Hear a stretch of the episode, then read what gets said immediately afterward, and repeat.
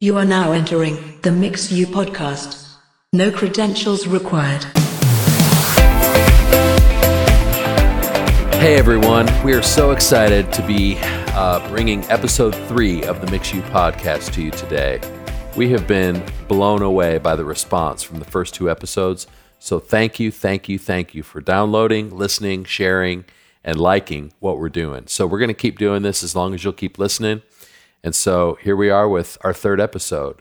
Um, we're just we're just pumped. So thanks guys for listening in and joining in the conversation. Today we are going to talk about a bunch of cool stuff, but I wanted to let you know about the downloads.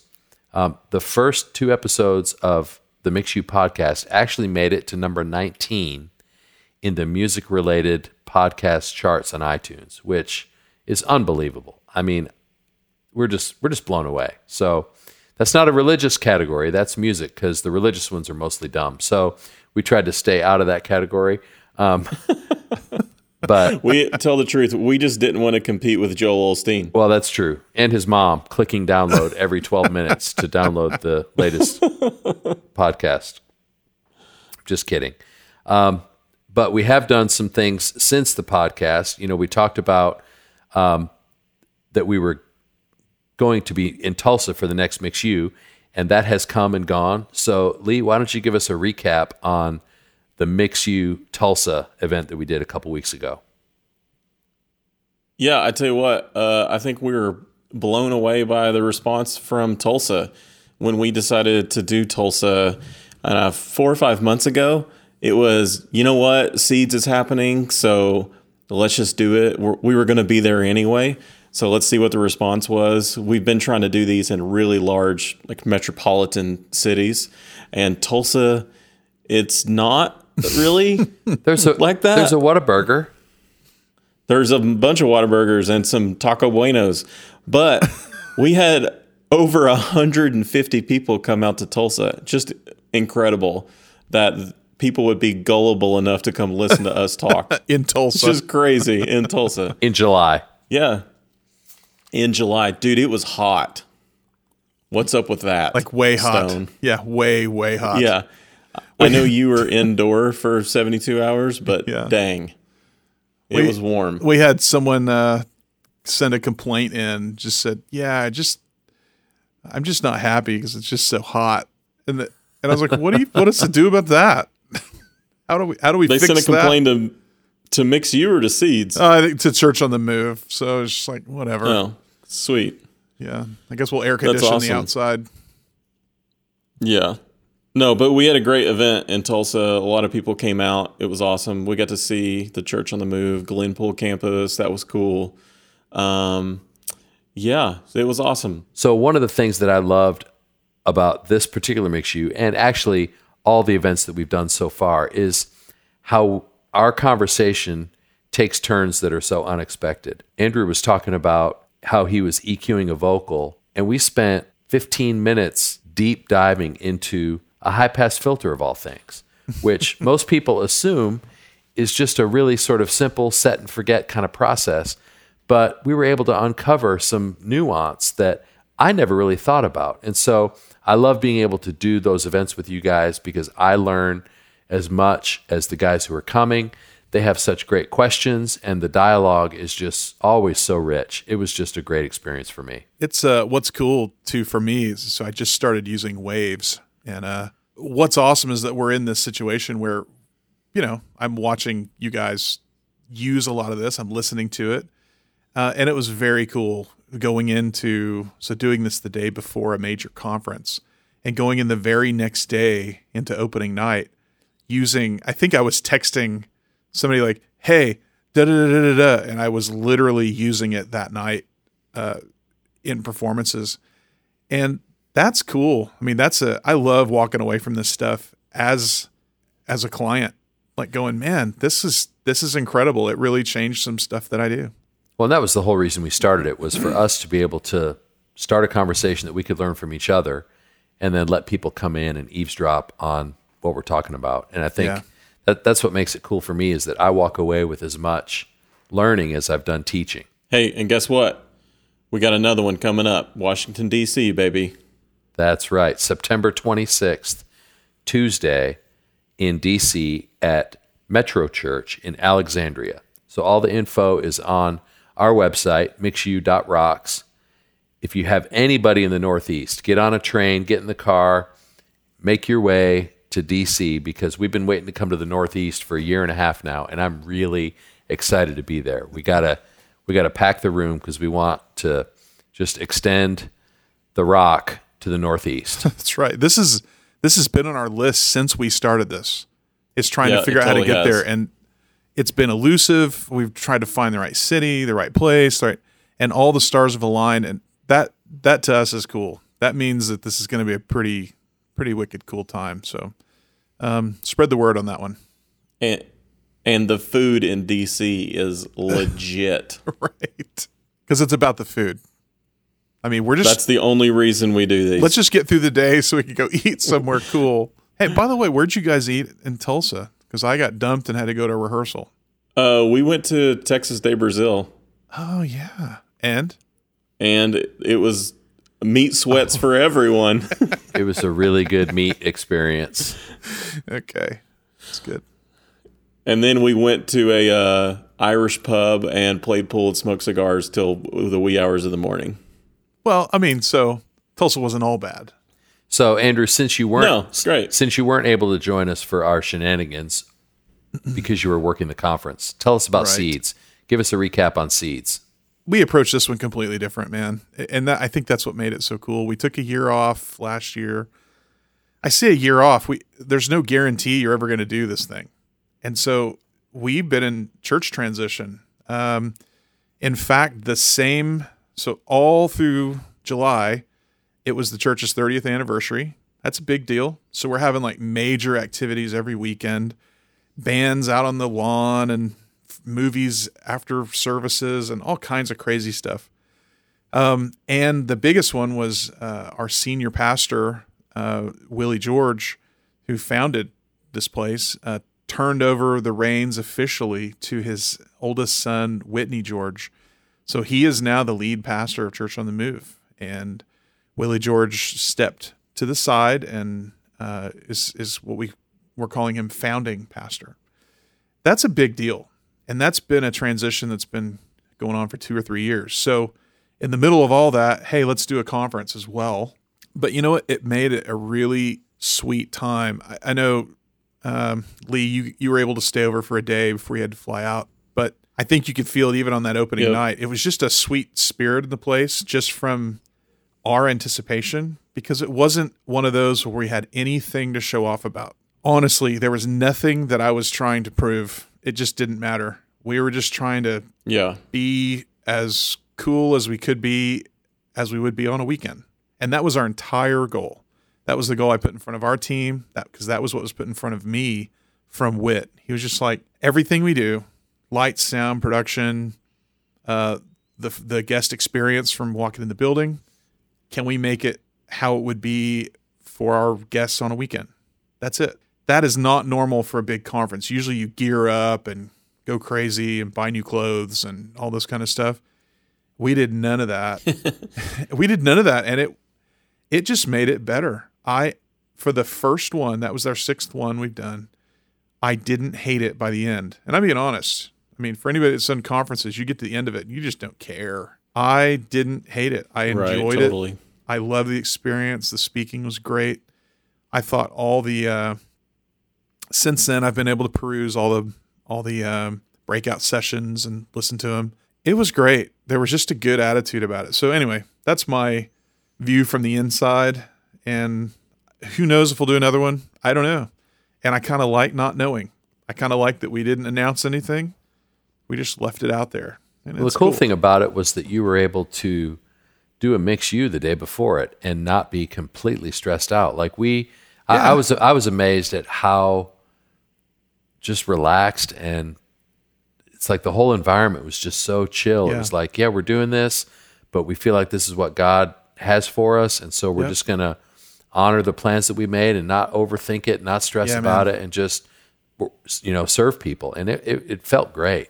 and you know, Whit is such a visionary and he gets this stuff, but he's really moved away from being such a creative voice to a pastor voice, to the guy looking out for the whole thing. And it's a big deal. I can only imagine the pressure he feels when he was like, I love this idea of doing a mixed U before it. I love that we're pouring into the technical community that doesn't happen all the time. I just thought it was cool. And I was, why as tickets were selling, we were just kind of looking at them going, this is so cool how most of these people are coming to seeds. Most of these tech guys are coming to this really cool creative leadership music conference, whatever you want to call it. And they were in the seats hearing the same stuff I was. It was cool. Um, one thing I'll note about why all that worked, Jeff, and to your to your point of why it was so relaxed, we did all the rehearsals the week before, and we were done. So the Friday of the week before, we, that was our last rehearsal. So there was no. So when we got when Mix U was done and I had to leave, I wasn't going to a rehearsal. Like there was no no band. I was going to a visual walkthrough that I was leading of all of the visual elements and all the video elements and stuff we were going to do for all the sessions. So the design team was there, some of the creative team, just a group of, I don't know, 10 or 12 people. And we were just sitting in the room, going through some lighting cues, going through video cues, totally relaxed. I mean, I think I was eating a Subway sandwich like most of the night. So while you guys were eating meat, I was eating a crappy sandwich. But that's one of the reasons it was so chill because it was all done. We put it to bed. The band, most of the band had the weekend off, and some of them went to the lake. Now, what? Who does that? That's awesome. And it was it was just something we committed to ourselves early on to say, can we not be stressed? Can we like do this thing? And that's what gave the margin to do a mix you. So I'm glad you noted that because that was pretty of a big deal. Okay, so let's stay here for a second because there's a lot of guys listening who are thinking, okay, we're coming into fall. We're gearing up for our next season of ministry. Christmas is going to be here before we know it. So, what can we learn from what you guys did to make this next season full of less stress and more rest and more margin so that we have time for team and we have time for relationship and we're not just getting bogged down in the doing of ministry? Because I think, you know, there's something to be learned from the way you guys approached it. So, you know, whether it's specific things that you did or Lee, what you guys do with systems and other things to make that really uh, streamlined. You know, what what tips would we give to guys who are starting to feel the pressure of this new season that's coming? Man, we had to put a line in the sand for us, and and Lee, I've sensed that from you guys too. When I'm out there, like we had to put a literal line in the sand and just go, we're not going to let this own us. I remember uh, our creative director Angie, who uh, you know we we talk and meet almost every day about about how we're gonna go forward and stuff. She just said she was very passionate about it. She just said, "I do not want to start seeds when I haven't even seen my kids." And I have had no sleep, and I'm trying to put on extra makeup to cover my the way my eyes look, and I don't want to do it. And I and we just sat there Andy Chrisman, her, and myself, and we just said, then let's just say we're not going to do it. We're calling the shots. Let's just put a line in the sand and go, we're not going to cross this. That to me is a testament of how we're going to have to run our teams into the future. What you're saying, Jeff? Like we So have much. to put a we have to put a line in the sand Yeah. and just go. It's a boundary. We're not going to cross this boundary. No, I totally agree. We're going through similar season uh, at the church right now. Actually, today I had a meeting to remove a really large portion of our guys' stuff off of their plate. So most technical directors at your campuses, you know, you're responsible for weekends, for for student ministries, for conferences, all that. Well, so are our guys at all the campuses.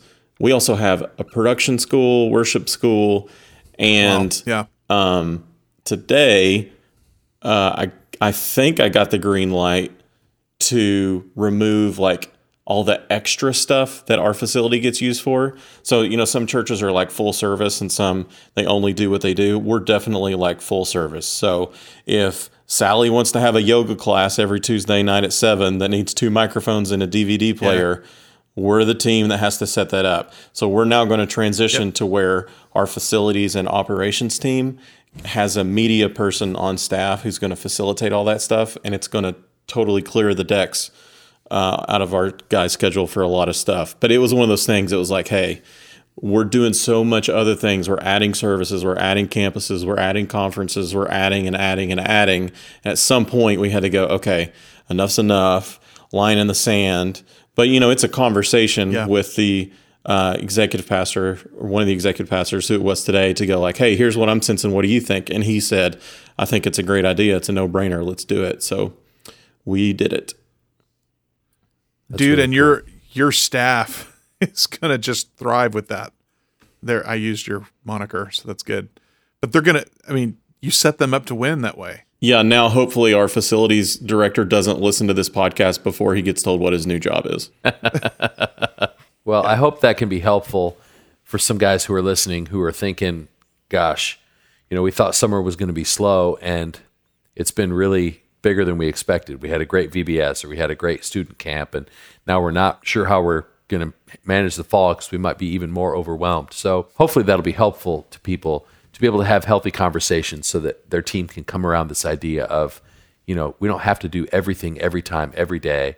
And more, more, more is not always the best, you know, to, to draw those boundaries in, in a way that we can stay healthy as a team. That's great.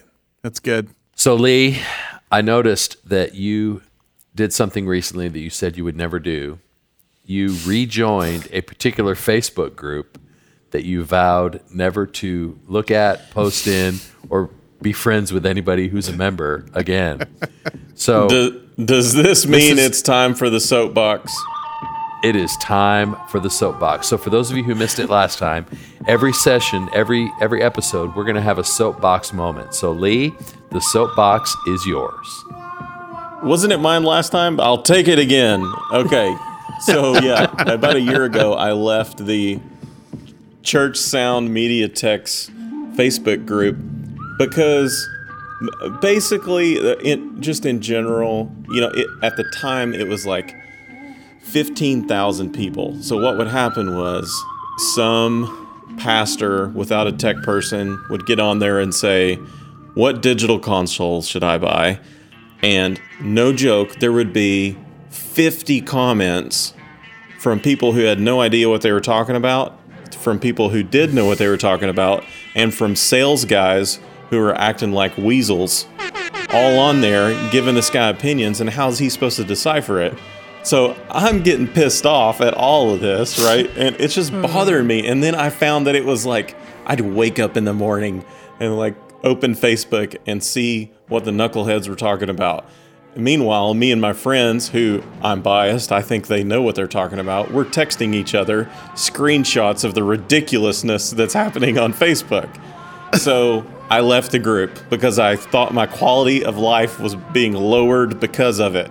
Even though I feel like I have a calling on my life to help equip this community, and this is the largest group of like minded people like myself on the planet, and I ran from it. Like, run to the hills, like. Like Bill in Evil Dead, just run, run, run. Well, that's quite a soapbox, and we haven't even talked about the issue yet. but let me just tell you before you before you go to that, that group now has thirty five thousand members. I know. so, like a week ago, I'm at church I'm backstage, and Aaron Padilla is giggling, looking at his phone. I'm like, oh, what's funny? Because he's all the time looking at memes and like these stupid pictures. So he turns his phone around and shows me, and it's something silly on the Church Sound Media Tech Facebook group. And I'm like, send me an invite. And he sent me an invite, and I rejoined it. so for the past, I don't sucked know, you back in yeah, for the past week or so, I've been not waking up every day looking at it, but probably once or twice a day looking on there and adding my two cents here or there. So the soapbox is the, of the 35,000 people on there, all you freaking sales guys need to delete yourself off the internet completely and stop freaking laser beaming in on these $200 sales you're trying to get. And all you pastors that are out there that actually need the help, I'm sorry that you can't get quality help. So now, yeah, like you said, there's 35,000 people, and instead of 50 comments, it's 200. It's ridiculous. There. Well, there you have it, folks. We need to The give self- him a chance to let his blood pressure go back down a little bit. I'm telling you, I, f- I smell an aneurysm coming on. Wow. I feel like Chevy Chase. Where's the Tylenol? Where's the Tylenol? It's the Facebook version of Road Rage. Is that it? Is that it? Yeah, we're done with that now. Oh. So let's segue into something positive and wholesome and good for our community. Jeff, Sonnet House. How's Sonnet House going? Sonnet House is going well, actually. For those of you guys who don't know, um, I've created a ministry resource called Sonnet House, and it's designed to be a community that provides technical training to help us get better at what we do, paired with resources for discipleship and community to help us get better at who we are. So it's basically addressing the hands and the heart. So this summer, I've started, uh, actually in the spring, I started a six month beta with uh, 45 churches who are divided up into six different groups. We meet monthly for a two hour call online where we talk about a technical topic, but then make a spiritual application for it. So just this week, I have recorded and am editing 12 devotional videos that will be the start of a video library to sort of hopefully minister to those of us who serve in the world of church production. So we're taking a, I call it kind of a tech parable, where we take a principle of technology and f- try to find a spiritual application. So those are coming soon, and I can't wait for this to get out into the community because I really think it'll give uh, tech leaders uh, tools with handles on it that they can make a practical spiritual application to their guys on their team. So be on the lookout for that, and I hope that they'll be available in the next couple of weeks. Jeff, that's so awesome what you're doing. I can't think of a better use of your time right now and how important it is to surround yourself with guys that can encourage and mentor. And actually, this is a perfect segue into our guest. Um, our special guest this week is Zito. A lot of you may know Zito from um, his career mixing for bands like OneRepublic and Backstreet Boys, um, Babyface. Uh, but I've known Zito for a long, long time. And my first uh, few years of touring in the Christian music industry, I actually considered Zito uh, a mentor myself. He may not know that, and, and some of you maybe can relate to this, where you have you have mentors in your life, but it's not an official like you take a guy out to coffee and say, "Hey, will you be my mentor?" Right? But you just have those guys that you look up to and people that have kind of taken you under your, their wing. Uh, Zito was totally one of those guys for me, whether he knows it or not. So um, my first couple years of touring, you know, there was definitely those guys that you tell the truth that you actually have no idea what you're doing. Well, he was one of those guys for me, and I really appreciate him. And I hope you guys love this interview. Here is part one of our interview with Zito. Mix You Interview, featuring Zito. Part 1. Be warned. You're about to be inspired, challenged, and motivated to get off your couch. Let's go.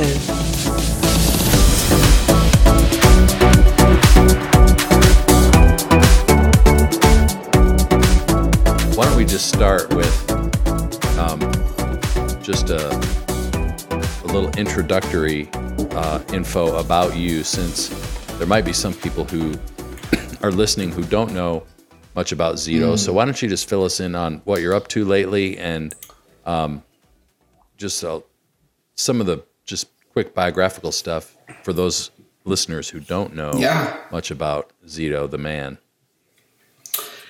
I find it hard to believe people don't know me. I thought everybody everywhere knew who I was, but uh, Well, there's a few. been, There's a uh, few in Nebraska who might still be unaware. So and uh, North Korea, I understand it's a thing. uh, yeah, I've been mixing for about uh, 20 years. Uh, started out in the CCM market, uh, worked my way up. Have been working for um, OneRepublic as the uh, front house engineer for the last four years. Uh, before that was with uh, Babyface and Billy Currington. Uh, was with Backstreet Boys for eight years and have done stints with a bunch of other acts over the uh, you know the last few years. I stay busy. I like to stay busy. that's awesome. So a little bit off topic. And Zito, I, I've known you, Zito. How long have we known each other? You said the other day it scared me, made me feel old. It was like 15, years. 15 years. years, yeah. And Lee, That's you're not that crazy. old, so it's crazy. Wait a second. Has it been 15? No, I don't think it's been that long. Now that you go, how old are you? I'm th- almost 33, so I would have been 19. Okay, that's still a long time though. it a is long still time. a long time. So, Yep. speaking Yeah. of being all over, uh, this is a little bit off topic, but you've got to you got to tell the people who don't know because I know like last year, just your just your travel and the just Oh, the yeah. amount of chaos. I mean, what four hundred twenty thousand miles flown. Yep. So, Yep. you know, for the people out there who like would love to have a life on the road, I mean, you flew more miles than any pilot flew last year. It's crazy. Yeah, it was over 420,000 miles. I was gone uh, 300 days on the road last year. Um, found out I was still married when I came home, and uh, she was still at the house. It, it's a it's a tough it's a tough thing um, to, to spend that many nights on the airplane. Somebody did the math, and they said you realize that you spent uh, like 48 days in an airplane. And uh, it felt like that at the end of the year. It was it was crazy last year. I can't even count how many countries we went to, how many times we went over the pond. We were literally flying overnight, landing, doing shows in in London and Turkey and Philippines and you name it. We flew there. Uh, it was a crazy year last year. Were you carrying consoles for a lot of that stuff too? Yeah, so we with OneRepublic, we don't use any local gear ever. The only exception would be if it's a television show uh, or something along that lines where uh, they have production in house and you can't bring your own thing in. So we've done TV shows all over the world, X Factor and The Voice, and you name whatever TV show it is in Germany or the UK or France or Australia, whatever. So for the t- those types of TV things, we don't bring production, but for anything where the band actually does a live performance, we bring in all of our backline and audio control. And so we have three packages: an A, B, and C rig. And uh, the A and the B rig are completely identical, full audio control, two consoles, the stage package. They're virtually identical. And then our C rig is a more scaled down version where we would use uh, local consoles. But of the 100 and 100 or so actual performances we did last year, there was only one where we didn't bring our audio consoles. Wow. Yeah. And you coordinate all that stuff. So, like the transportation company, I mean, is it a transportation broker at that point? Yeah, I have a, a freight forwarding company that I use, spend about a million dollars a year shipping our gear around the world. wow. Oh, insane. geez. Yeah. So, Yeah. These there's guys listening that's like spend about a, a grand a year on batteries, and that's all they get to spend. it's a, it's a different thing, that's for sure. But it's what it takes to keep it going. so there is a lesson here, though. I mean, you've because you're you've been keeping up with insanity, right? And the the mm-hmm. mileage and the travel and the days and all that. And so, I, I also know though that you have pretty much transformed yourself physically and are probably healthier than you've ever been. So, for the church guy who's sitting in a chair all day every day and isn't necessarily living a healthy lifestyle, like how did you find that balance? What was the motivation? What's the inspiration for just getting Well, getting give- to yeah, where you've gotten? Okay, so I'll give you a backstory. So with that in mind, this is a good good segue because that is a lot uh, of miles to spend in in an airplane and traveling the world, and uh, I feel um, not to over spiritualize it, but I feel like I everything that I all these unique things and all my skills and abilities have sort of created me into this position uh, to do what I do. And there's very few people in the world that do what I do. And I feel uniquely qualified from all my life experiences to be here. There's no school you go to that says you're a front house guy and one day you're this or one day you're production manager, whatever it is. It's sort of a combination of all these things. And one day, like, yeah, I guess I am. I'm a professional. I'm making my living from this. And so I love this. It it gives me a purpose and a direction. And um, I had reached a point. I've had three knee surgeries, and I reached a point with my health where I was having a hard time touring, and I was having very hard time flying and traveling, and it was wearing me down. Um, being in airplanes, and my knees were swelling up after th- three knee surgeries, and my weight got out of control, and it was just a real issue. And I reached a point where I thought, man, it's going to get to a place where I can't do this anymore. And if I can't do this anymore, if that's taken away from me, and especially at my own hands, if it's something that I had control over, I would have a really hard time with that. And I thought, I just, I can't let that happen. I'm so protective of this thing that I've worked so hard to build. And so I just made a decision to, um, it's it's come down to the willpower. I said I want this more than I want that, and so uh, over the last year I've lost uh, 95 pounds. Actually, as of this morning, I weighed and lost 95 pounds, and it it was really hard, but I didn't think of it that way. It's anything is only whatever you label it, right? So it's only hard if you label it as hard, and as if you give it the power to be hard. Otherwise, it's just your reality.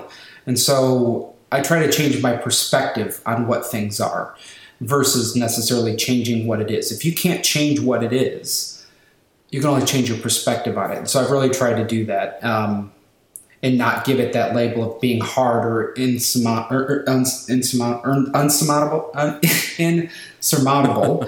um, tough words. Uh, so I just try to change that and not think about that aspect of it, just think about what the positive end was going to be for me. And so that's where I'm at now, and that's where I keep going. And Man, that's doesn't make it easy, but it's it. Yes, awesome. the alternatives suck. Thank you. Good for you, man. I, Yeah, we're congratulations, man. Really That's proud awesome. of you and cheering for you. That's that's great. I didn't. Thank you. I didn't necessarily mean to go go down that rabbit trail, but um, thanks, thanks for no, sharing. it's not that. rabbit trail. I'm, I am glad to share. So a big part of uh, like what we do is MixU. It's uh, you know audio events around the country, and you and I were hanging out a few weeks ago. You were in Sacramento, and you were telling me a story about you teaching in Asia and that experience. And it had some like funny stuff to it, and then some th- things you discovered about teaching that you loved. We, you want to share some of that?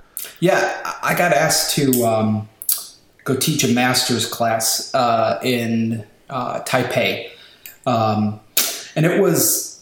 It's interesting because again, that same thing, that same sort of process of what, how am I qualified to teach a master's class? Like, what do I have to bring to the table? And so I can only bring my experiences and sort of my approach on things, and and that apparently makes me a master in it. And so I was really nervous. I, I love to share. I like to talk.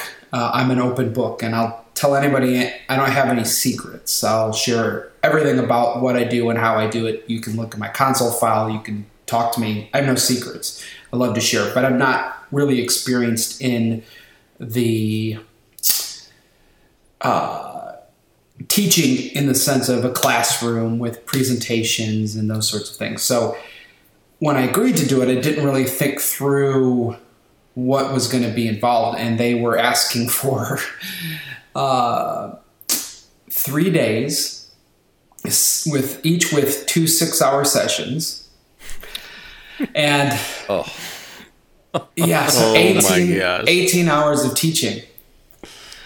Uh, and it never occurred to me that nobody was going to speak English.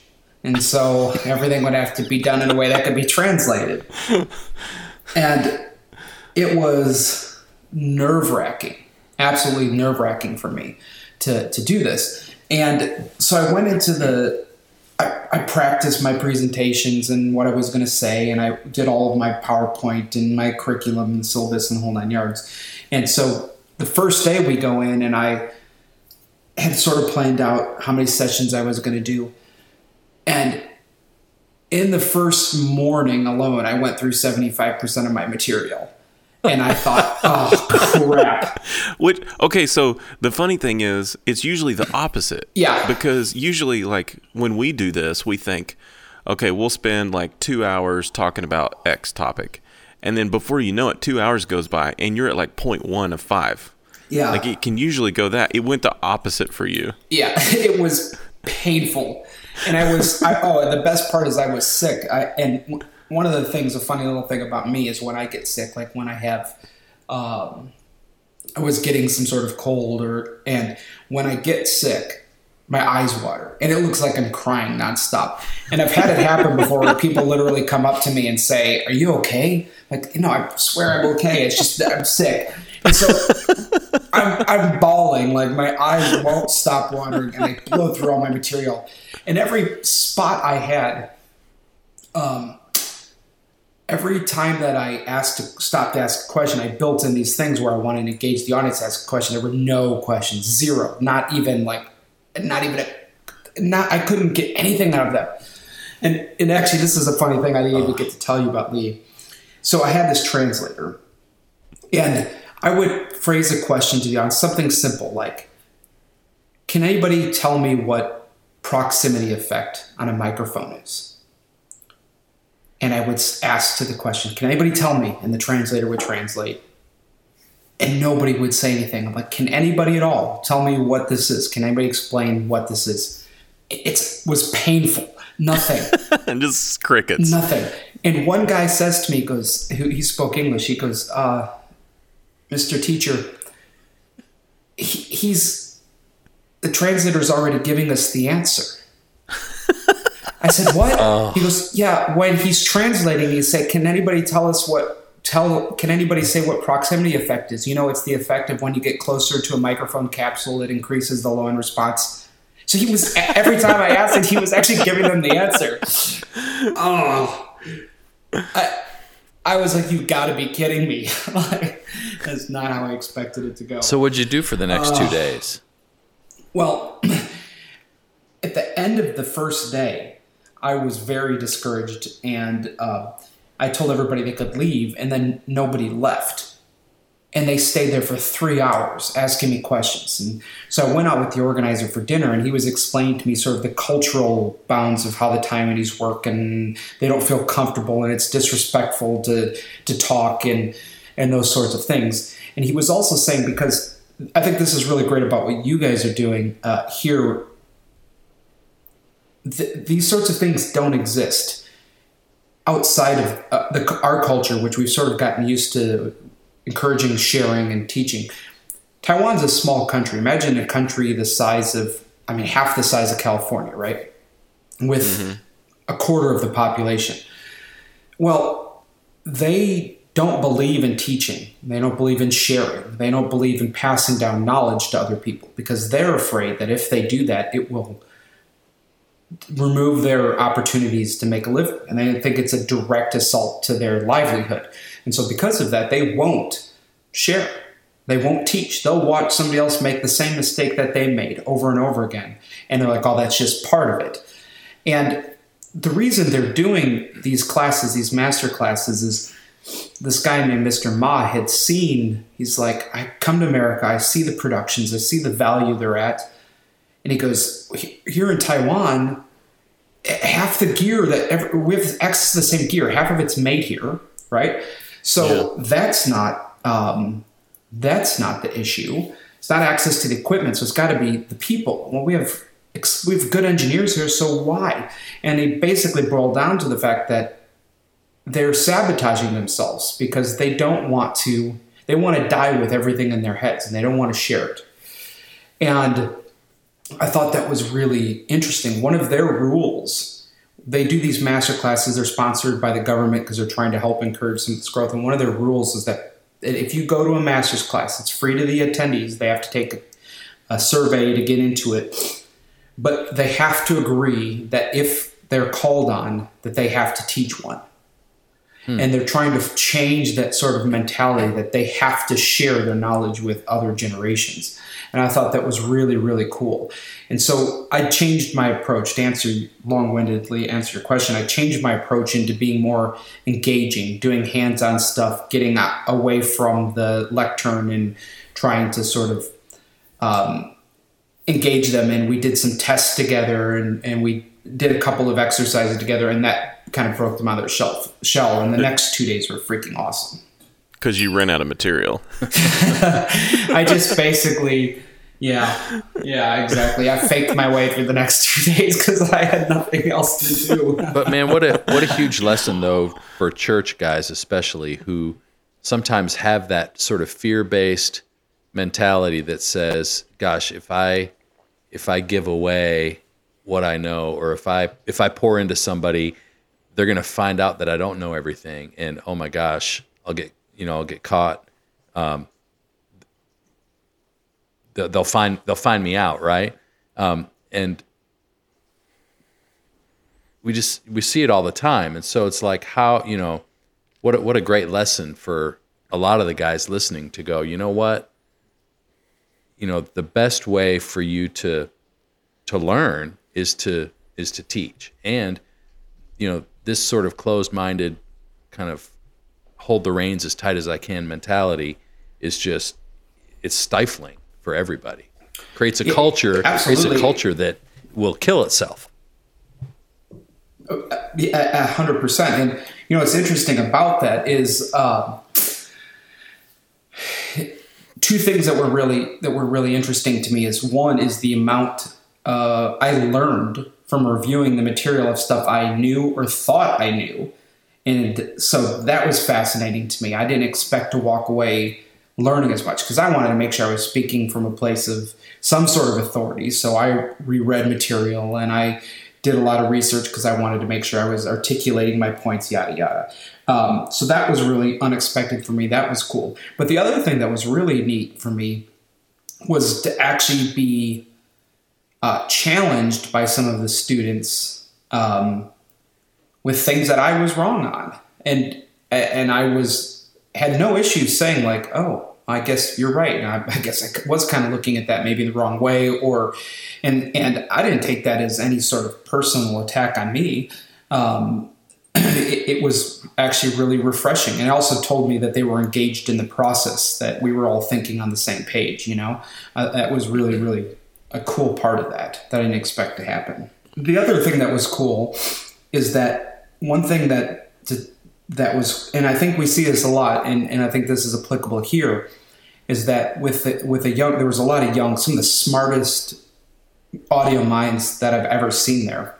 They had the book knowledge because they read, they watched YouTube videos and they've read materials. And one of the kids was quoting white papers from Shure from 2003. I was like, geez, man. like for real. He's like, well, Zito, according to the white paper that Shure released in May of 2003, they actually say that the, it's like, uh, okay. So they had the knowledge, but they missed the Yeah, application. Because that kid probably wrote that white paper.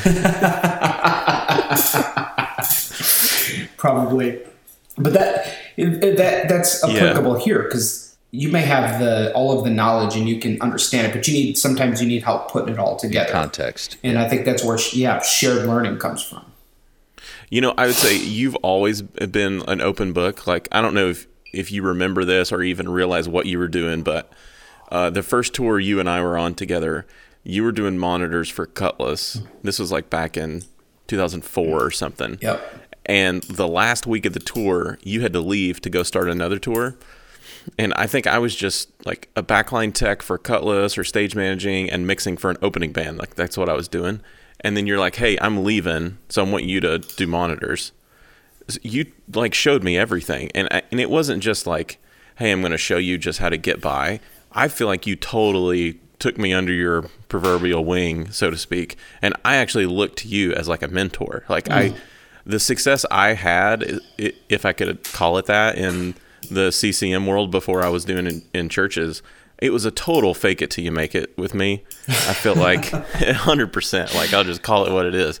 But there were a few guys that I went like, let me let me uh, allow you to take a peek behind the curtain in my own life, and you were totally one of those guys. I felt like I could go, dude. I don't have a crap idea of what I'm doing.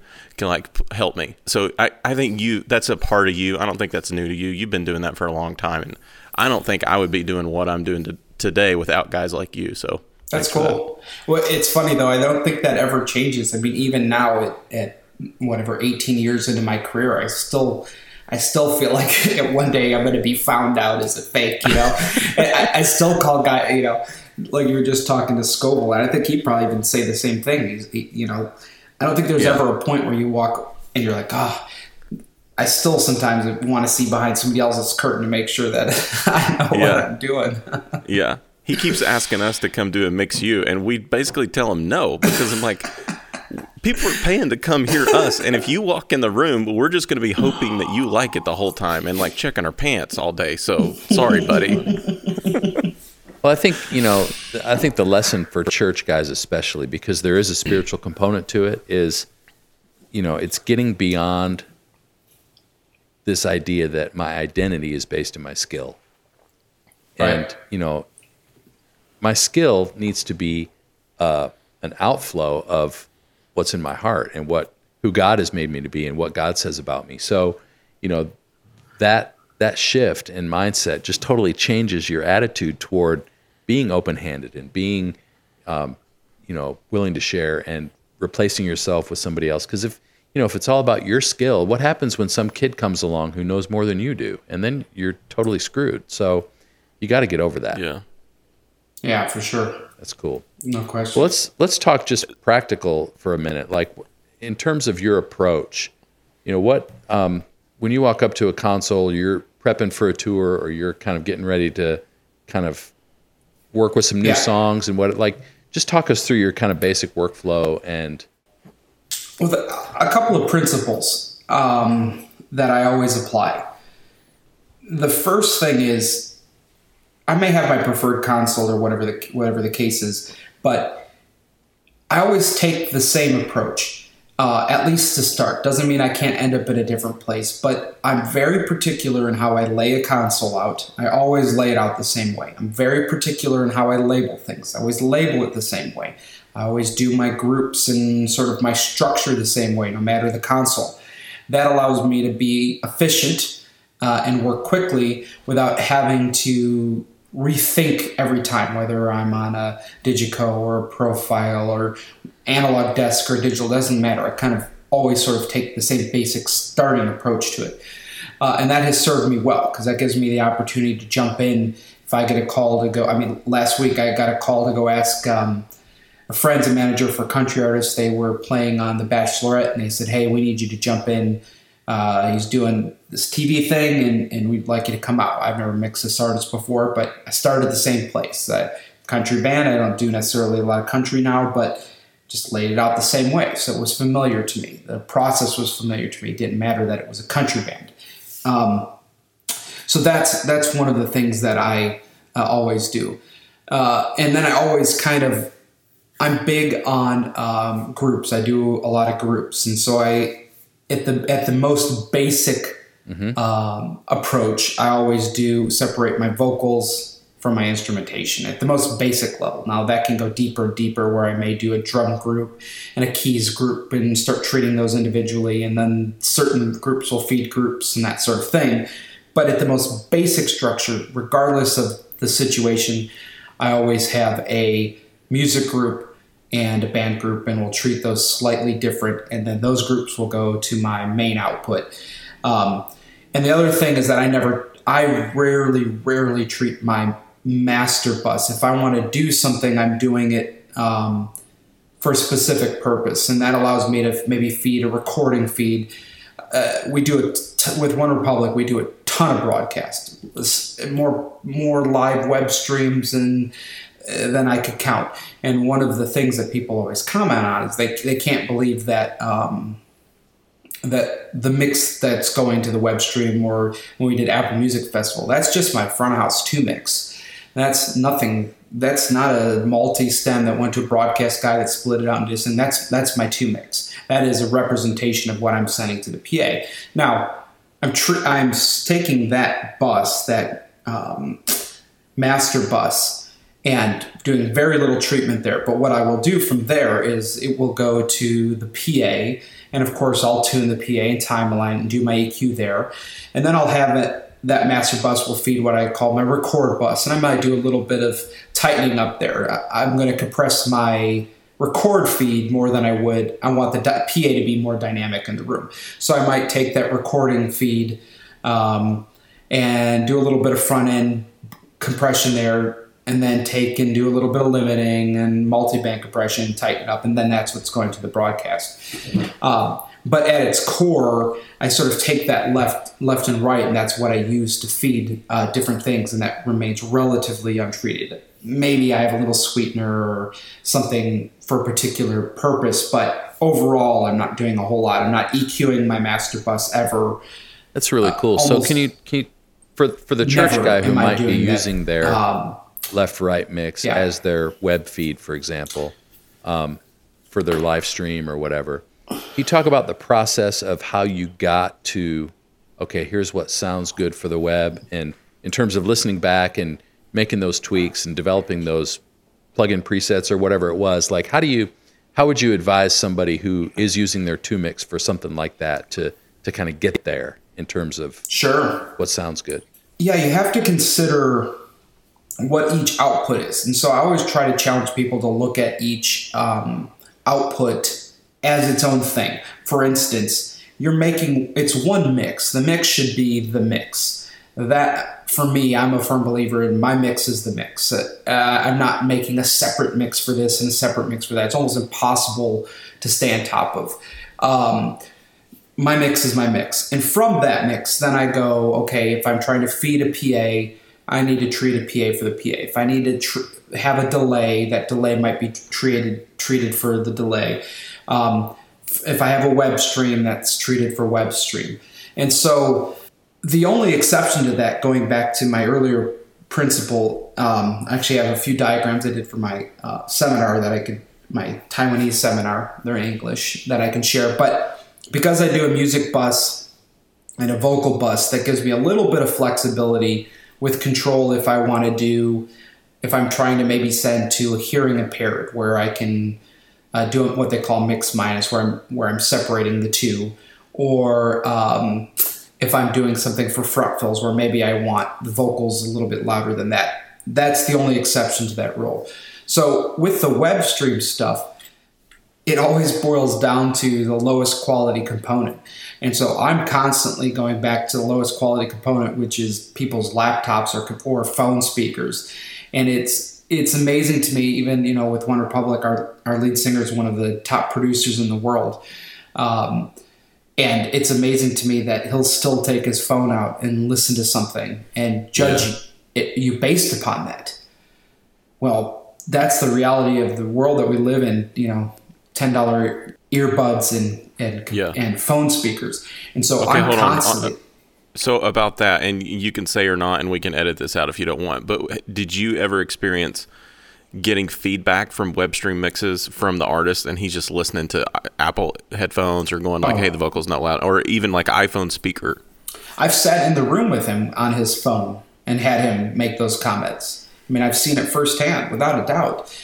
And, and part of that upsets me as an audio engineer. I want to go, but you need to listen to it in a proper reference thing. And, and he'll just look at you straight and say, well, why do I care about that? Nobody else is doing that. And Right. Kids aren't walking around and buying, you know, ten thousand dollar reference monitors or buying, you know, good headphones. They don't. They're, that's not what they're doing. They're pulling Yeah. it up on their phone or they're watching on their phone. And so, understanding what the final product is and kind of getting over yourself, I always go back to playing it on. ev- Uh, and that's one of the thing, ways that I've been successful is playing it on my laptop speakers. And if I walk away from that going, it sounds good here. I can hear the vocal. I can understand what's happening.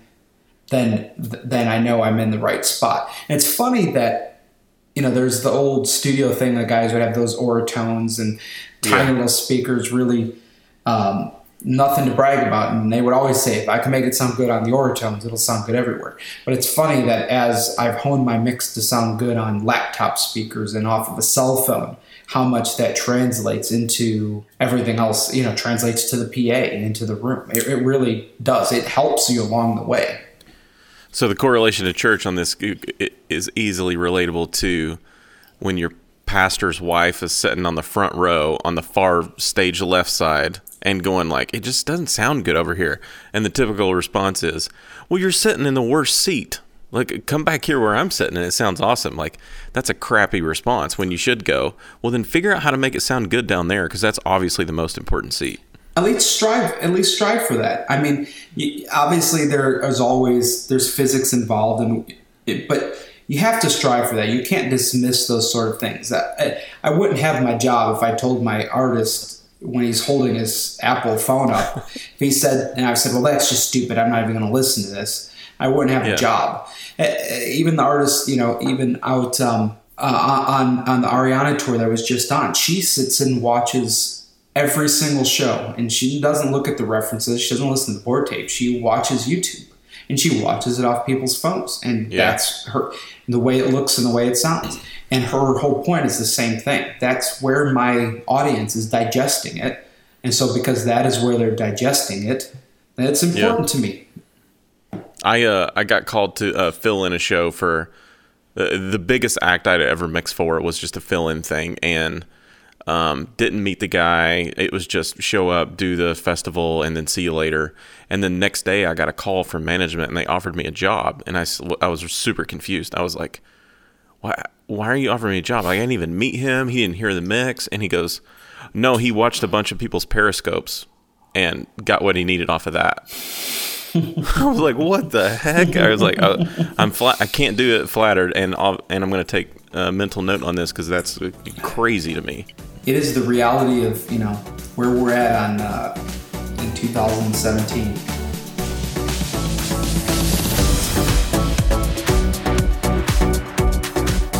Man, that was awesome. Zito, he's got so many ideas. I had never, uh, until we started talking to him and interviewing him, I had never, I just didn't know that much about him. Uh, I'd heard what, what Lee had said and knew of him by reputation, but he said some stuff in there that rocked my world. That, him describing how, uh, you know, checking mixes and all that on an iPhone is totally resonated with me huge. Years ago, I was trying to figure out my quest for a, a great stream mix, you know, straight from front of house. I remember taking out my really expensive, awesome monitors and putting in, you know, terrible Auratones, just trying to get closer to that. Um, kind of wondering why now I wasn't smart enough to just do the iPhone thing. That would have been a heck of a lot simpler, right? Well, So- back then the iPhone didn't exist. What are you saying, man? I had We're a, old. I had a RAZR. It was awesome. Uh, so anyway, that that was awesome. We've got more to come in the in the next episode with him. He uh, Zito hits some stuff. Uh, talks about some plugin way he's using some plugins that rocked my face off just being new to the plugin game, and he talked a little bit about some drums. Uh, so as we get ready to sign off here, another reminder.